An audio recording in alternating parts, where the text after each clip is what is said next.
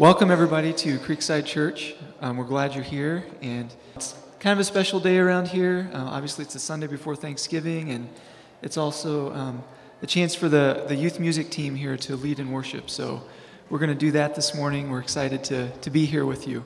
As we, as we kind of been working on our songs and thinking about this Sunday, um, a theme has kind of emerged, and that theme has been um, following, just to follow Christ. And so I just want to read a couple of a couple of things about that. So, in, in the, the book of Luke, Jesus said, uh, If anyone desires to come after me, let him deny himself and take up his cross daily and follow me. For whoever would save his life will lose it, but whoever loses his life for my sake will save it. And there's a lot of sacrifice involved in following Christ, but I think the theme of today that we need to think about is it's worth it. Um, there's, a, there's a poem, and I don't know who wrote it, but it's, um, it's something that I think is, is pretty powerful. And it's very simple. It says, I heard him call, come follow. That was all. My gold grew dim, my soul went after him. Who would not follow if they heard him call? You think about the, the treasure that he is. And so, so that's what we want to be thinking of as we sing this first song. If you'd stand up and join us as we sing, it's called I Will Follow.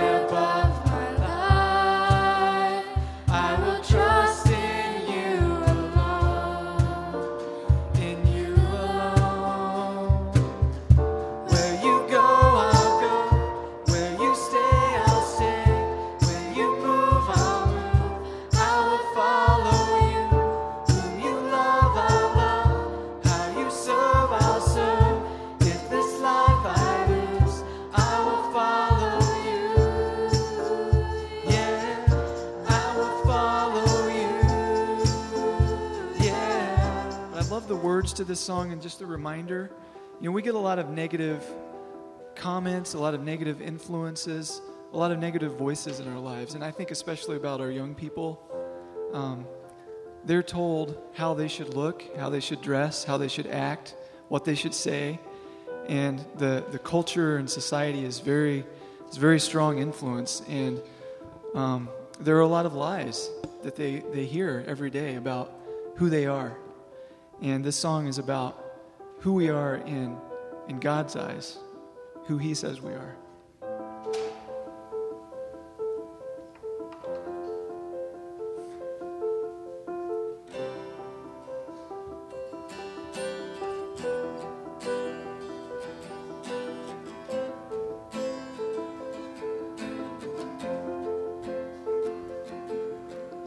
I keep fighting.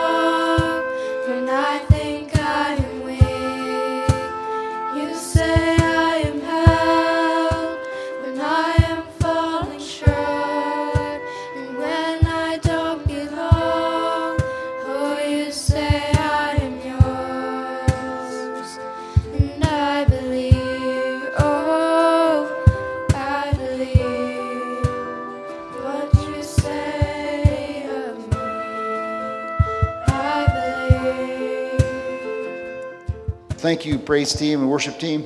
On behalf of the Creekside family, I just want to welcome you here. If you are here as a guest and this is your very first time at Creekside Church, on the bulletin there is an additional flap there that has information that you could give us if you want to. We'd appreciate if you'd fill that out and uh, tear it off and then just put it in the little uh, offering pouches as they're passed a little later in the service. I just want to bring your attention to a, a couple of announcements, actually, uh, more than a couple. There's a correction to the uh, offering that was given. Actually, the offering amount that's listed in the bulletin should be about double that because we had a special missions offering last Sunday, and so unfortunately, it just didn't all get reported. So I apologize about that. Uh, every year since World War I, uh, Creekside Church or some form of Creekside Church has had a turkey bowl, which is the guys get together and play football on Thanksgiving morning. If you're interested in that event, please contact Rod Clarkson right down here. Wave your hand, Rod, so that everybody knows as soon as possible. Okay, he's heard a, lot of cancellations, so we want to make sure uh, that you notify him as soon as possible if you're going to be here Thanksgiving morning for the Turkey Bowl. Uh, Bev Shelton, 90th birthday. Congratulations, Bev. Yes. Bev is having a party for anyone who wants to join her from 2 to 4 p.m. this afternoon at the Urbandale Golf and Country Club, which is just straight north on 86th Street, just past Douglas on the west side of the road. That's the left side if you're going north. Okay, for, for people from the from the city who don't know north, south, east, and west. Sorry, I'm just saying north and east and west. All right, uh, baptism. We're having a baptism on December 2nd. So if you've never been baptized, you would consider being baptized, please talk to me or contact Megan at the church office. We have a little application to fill out. We're having an instruction time a week from today, immediately after this service. Okay, so a little short instruction time. Also, the last thing I want to call to your attention is that on the 2nd of December, we'll also begin our Christmas series of sermons. We're going to do a little special Christmas thing leading up to uh, involving Christmas, and we have a Christmas Eve service planned for Christmas Eve at, at 5:30 here at the church, and then we're going to have a little special services every Sunday up to and through that Sunday or that Monday night, I guess it is. Monday night is Christmas Eve, so uh, appreciate that. All right, I'm going to call up the Haiti team. Go ahead, shoot. Ryan, are you the guy on the spot right now? Where's Ryan at? Ryan, come on, let's get on with it, buddy. You're the man. So Ryan is taking it away with the Haiti team presentation.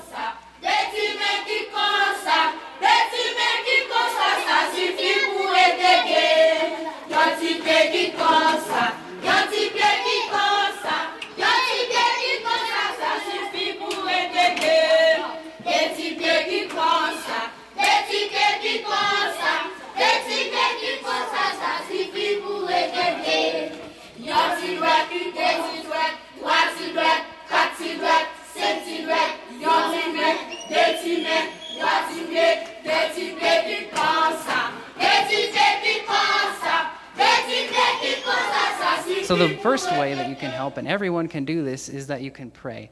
And we felt your prayers um, while we were there. The fact that the Spirit was moving was very obvious to us, when, especially when you look back.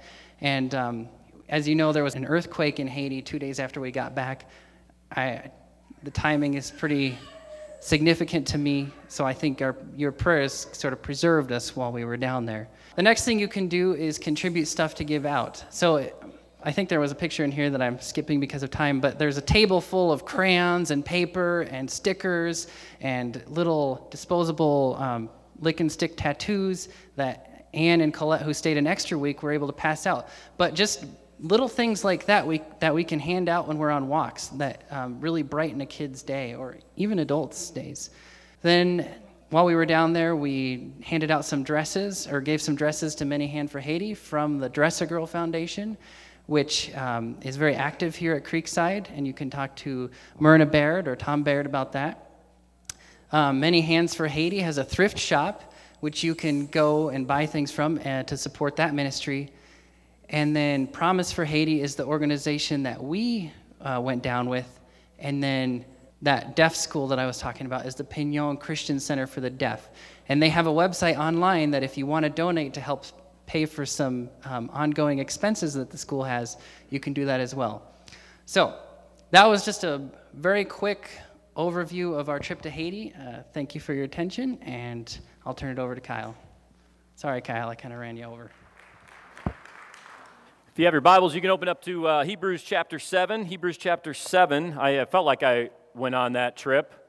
I was on vacation in Miami and I was in the Atlanta airport and I got off a tram in the Atlanta airport and I look over, and I'm like, that looks like my dad. And it was. So, did not expect to see that. But uh, so I was on the flight back to Des Moines with him. But uh, uh, we're going to be talking today as we finish uh, the last portion of Hebrews 7 here.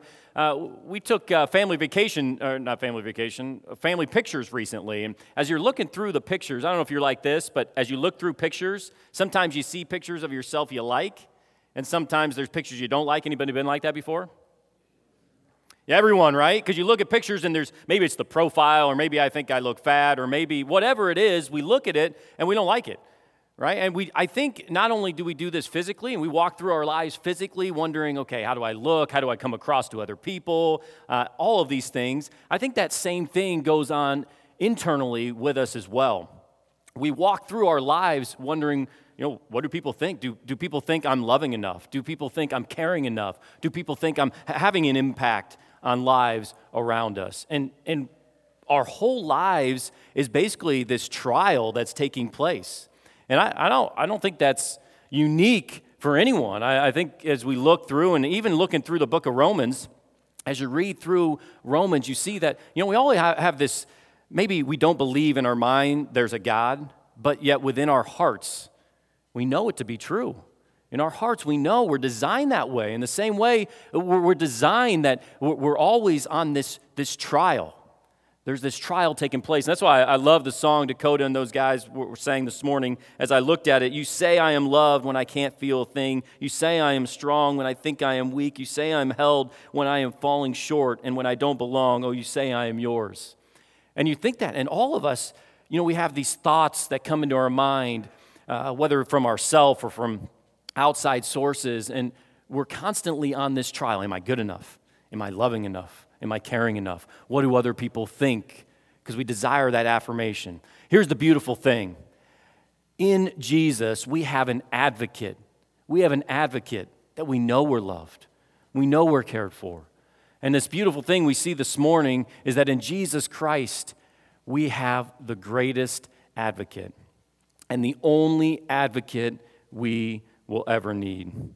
And so there's this trial that, that continues going on in our minds and our hearts, wondering this question Are we good enough? Are we good enough? Uh, I, I, think of an advocate, oftentimes I get to teach uh, real estate classes and for agents that are just starting in the business. And one of the things I'll tell them is like, listen, if you're, and this would be true for any small business, but if you want to be successful, you need people who are going to be your advocates right? You need people to tell other people just how great you are. Now, no one will do that for me, so I have to do it myself oftentimes, but but that's what we need. If you if you want to be successful as a small business owner, you got to have people that are going to go out and say, "You know what? This guy's great. He's great at what he does. You should go work with him and all of these things." We need an advocate for the vitality and health of our business. We need that. And the same thing is true in our life for the health and vitality of my life. I need an advocate. I need people that are going to speak to me. And here's the, here's the great thing this trial with, on, that we are on, I have the greatest advocate I could have in Jesus Christ. An advocate in Jesus. I think of the story in Acts chapter 7, the story of Stephen, right? We know this story. And here is Stephen being literally condemned by the world. And yet, what's he see? He sees Jesus standing at the right hand of God. The right hand of God. Jesus, the advocate, in that moment for Stephen, not only in that moment, but always for Stephen. As he's literally being condemned by the world, he sees this great advocate he has in Jesus. And as believers of Jesus and followers of Jesus, we have this great advocate. This great advocate. So, as we look, you can turn your Bibles, Hebrews chapter 7. There's three things I want us to see. Three things in Hebrews chapter 7. Now, uh, what the author of Hebrews here is he, he is draining kind of this last, every last drop out of meaning. Here in the last, we're going to be Hebrews uh, chapter 7, and we're going to go 20 through 28. And he's going to pull out like every last bit, every last drop of meaning from Psalm 110:4. Psalm 110:4 says, "The Lord has sworn and will not change his mind. You are a priest forever in the order of Melchizedek." He pulls every last drop out of it. So let's look at Hebrews chapter 7. Hebrews chapter 7. There's three things I want us to see. If you are taking notes, here are the three things. I got my nephew sleeping, and you're, you're taking notes on your phone there, Aubrey, right? Okay. So I'm just making sure people are paying attention. I will call you out. So, Hebrews chapter 7, three things I want us to see. I want us to see one, the promise, two, the permanence, and three, the person. The promise, the permanence, and the person. This great priest that we have, this great advocate that we have in Jesus. So here's we got verse 20 through 22. Here's the promise that we have. And it was not without an oath. Others became priests without an oath, but he became a priest with an oath when God said to him, The Lord has sworn and will not change his mind. You are a priest forever. Because of this oath, Jesus has become the guarantor of a better covenant. So, several times here, right? Four times he says the word oath. He's making a promise, he's having a covenant. So, this priest that we have in Jesus is a priest by a covenant, is priest by a promise, is priest by an oath. Now, this is different than it, what it was, the way it was before. See, before, if you go read and you, you start in Exodus chapter 28, Exodus chapter 28, God appoints, He instructs Aaron and his sons that they're going to be the priest. And you read Exodus 28 and 29, it's an elaborate description of what's taking place. But nowhere in Exodus 28 and 29 do you see that they are appointed by an oath of God, by a promise, by a covenant. And so the priest, before Jesus here, right? Before is by instruction. But with Jesus, he is the priest by an oath and a covenant with God. He is the greatest because it's not just by instruction, but by a covenant. Now, there's significance in the covenant, and if you look in here at the end, the last verse in 22, it says, Because of this oath, Jesus has become the guarantee, guarantor of a better covenant. In the Greek, the last word there is Jesus. And the point of it, that the covenant that we have, that the oath that we have, that the promise we have, lies in the person of Jesus. So our priest comes, and the promise we have and the oath we have that, that we have this greatest advocate is through an oath, through a covenant with Jesus. And the significance is it's Jesus and his earthly name. And the reason is that is that the covenant we have is because of the incarnate Jesus, that our covenant of this great advocate and this priest that we have is because of the life that Jesus lived for us. Three things as we think about the promise and the oath through this covenant of this priest that we have. One, it's the incarnation. Why is that important? Well, it's important because we know that Jesus became a man. God became a man. And we have a high priest who can sympathize with what we've gone through. He knows the struggles. He knows the pain. When things aren't going well and we're struggling with something, He knows that. He can sympathize with that. I, I think of, uh, of people in life, in maybe whatever the struggle or whatever the difficulty in life, and you talk to someone else who's on the other side of it, who's gone through it, right? And maybe it's a family issue or whatever, and you see who they've become and who they are on the other side of this. And there's power in that and hearing the story. So, as someone who's going through it and talking with someone who's been through the other side of it, man, there's power in that. And for people who've been through this, whatever the circumstance is, to be able to tell and speak truth into someone else who's going through it, there's power in that. And so we have this greatest advocate in Jesus who, guess what? Man, he can sympathize. Why? Because he was a man. And so we have this high priest, we have this great advocate who was a man. He went through it trials, tribulations, struggles, pain, all of that Jesus understands it and he can sympathize because he knows what we're going through. He was the propitiation, meaning he took on the wrath of God. So not only did he walk through this life and does he know the struggles and the pains and the hurts, but man, he bore it all upon himself.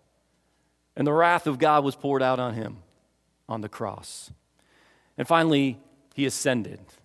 He ascended. And the reason he is our priest and the reason this covenant is through the man, God, Jesus, is because he was incarnate. He became a man. He understands what we've gone through. He can sympathize what, we, what we've gone through. And he took it upon himself. And now he's ascended to, to sit at the right hand of God where he intercedes for us. And so, this great promise, this great oath that we have of this, this permanent priest is through this covenant, through Jesus. So, the first thing we see is this promise, this oath that we have. The second thing, so we have a promise. The second thing, this is going to be verse 23 and 20. Where are you going? I'm not even halfway through yet. Okay, uh, verse 23 through 25. 23 through 25. Now, there have been many of those priests since death prevented them from continuing in office. But because Jesus lives forever, he has a permanent priesthood. Therefore, he is able to save completely those who come to God through him, because he always lives to intercede. He always lives to intercede. We have a permanence in this priesthood. Now, if you'd go back from the time of Aaron, you go back to that Exodus chapter 28, and then you go to the time of Jesus, as, as looking through there, there's probably two, three hundred priests that had come and gone to the time of Jesus. Okay? Come and gone. And so, what we have in Jesus is verse 24 tells us since Jesus lives forever, he has a permanence, a once and for all. We have a great advocate, we have a great priest who, was, who has ascended and speaks for us forever. Forever. There's a permanence in that. Jesus' priesthood is also unchanging, all right? So we, we hear permanence, a great word for this, that it will never end, but it also has the meaning that it's non transferable right? You go back to Aaron, and it goes to Eleazar, and then it goes to Phineas, and then it goes to Ferb, and it goes down the list. Not really. Thank you. There's at least a couple people that have kids. And so we see that it goes down this list, right? It's transferred from one to another. With Jesus, he lives forever. It's not transferred to another priest. There's a permanence in it. And you think, uh, you know, how, how old is Creekside now? How many years? Well, I mean, back to the 105. So there are many people that have come and gone in 105 years. There's pastors and elders and teachers that have come and gone in 105 years. Some of us have been at other churches, whether it be Olivet or other churches, and there's been pastors and leaders and teachers that have come and gone. You know what? some of them were good, and some of them we liked, and some were prayer warriors, and some were great teachers, and some were great preachers. But let me tell you what's true for every single one. Now, I, I wouldn't repeat this to Steve, but none of them are perfect, okay? They all have flaws. I mean, you know, it's all relative, but they, all of them, right? Because they're human. And the same way, if you think back to the priests that were there, Aaron, all the way down the list, they all have flaws. Some were great and some were not. And so with Jesus, we have this perfect, a permanent, a forever priest. There will never be another priest. He will continue on forever, interceding, advocating for you and for me. And we think about all the prayers we've ever offered. You know what? He's heard them and he's not forgotten them. And he's always advocating always interceding for us. Jesus is superior. And because he is superior, it makes him superior for not only be our priest, but for salvation as well. Listen to verse 25. Verse 25 says, Therefore, he is able to save completely. Absolute, total, and for all time completely. I love that. You know, I, I often, probably too many times, get this picture that, you know, God probably has this briefcase and him and Jesus are having this conversation. In his briefcase, he pulls out the file, and here's the Clarkson file. And he looks through and he's like, Yeah, I don't know. He didn't do too well this month. Right? And we get this picture like, you know, because it's, it's a trial. And so many times I forget that I've been saved completely. That these mistakes that I've made, and maybe this month wasn't as good as the last month, no, I've, I've got a permanent priest who has saved me completely. And we're going to think about the bread and the juice here in a little bit and remember this great thing that Jesus has done for us, that it's permanent. And He has saved me. What He has done has saved me completely. He always lives to intercede, He's always our advocate. It's absolute, it's total, and it's for all time. And He's always interceding, and He's a perfect and greatest advocate for us. You know, I think of me, and I, I, love my kids, and you probably, if you have kids, love your kids as well. And right, you're probably one of the greatest advocates for your kids, aren't you? Yeah?